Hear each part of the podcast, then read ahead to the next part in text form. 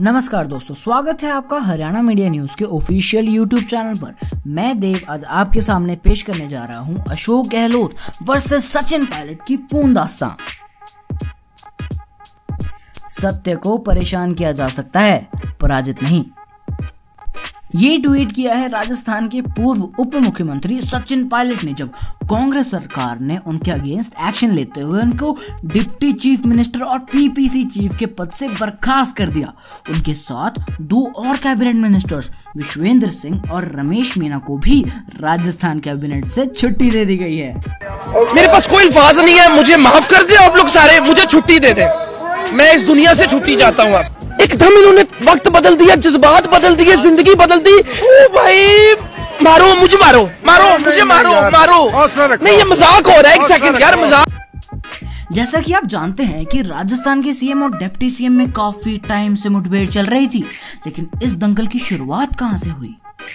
राजस्थान सरकार और मध्य प्रदेश सरकार दोनों ही दिसंबर 2018 में आई थी। मध्य प्रदेश सरकार में बदलाव से तो आप वाकिफ होंगे ही। पिछले डेढ़ साल में राजस्थान में ऐसा क्या हुआ कि बात यहाँ तक पहुँच गई?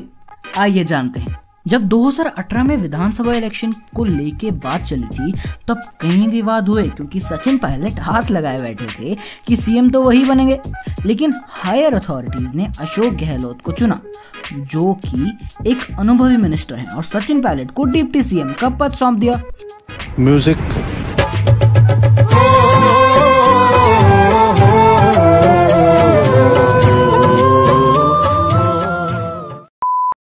देखिए, बुरा लगना बनता भी था, क्योंकि 2013 में जब कांग्रेस राजस्थान में बहुत बुरी तरह से इलेक्शन हारी थी तो सचिन पायलट ने ही कांग्रेस को वापस राजस्थान में ज़िंदा किया था। चलिए, पायलट साहब कड़वे झूठ पी गए।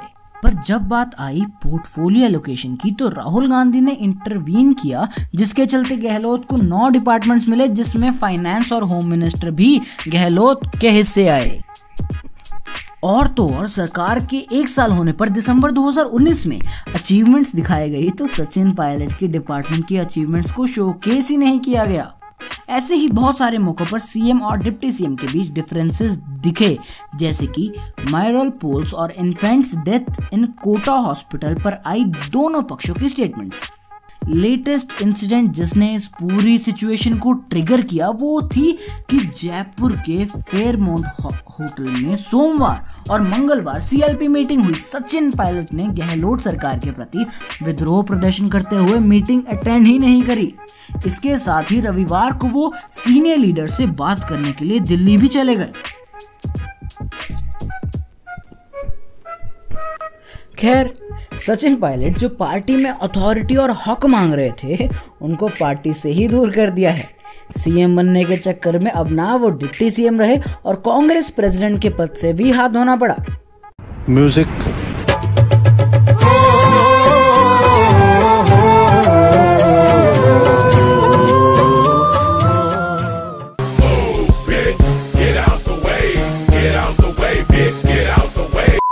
राजस्थान में 200 सीट्स है और मेजोरिटी बनाने के लिए 101 सीट्स चाहिए।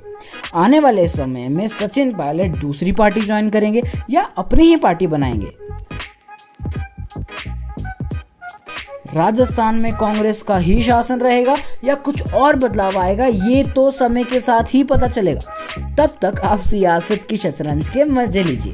ये भी सियासत की शतरंज की एक चाल है। हरियाणा मीडिया ऐसे ही आपके लिए खबरें लाता रहेगा। अगर आपको वीडियो पसंद आए तो लाइक और शेयर ज़रूर करें। आपके कुछ विचार हो तो हमें कमेंट सेक्शन में ज़रूर बताएँ। मैं देव आपके लिए ऐसे ही महत्वपूर्ण खबरें लाता रहूँगा। धन्यवाद।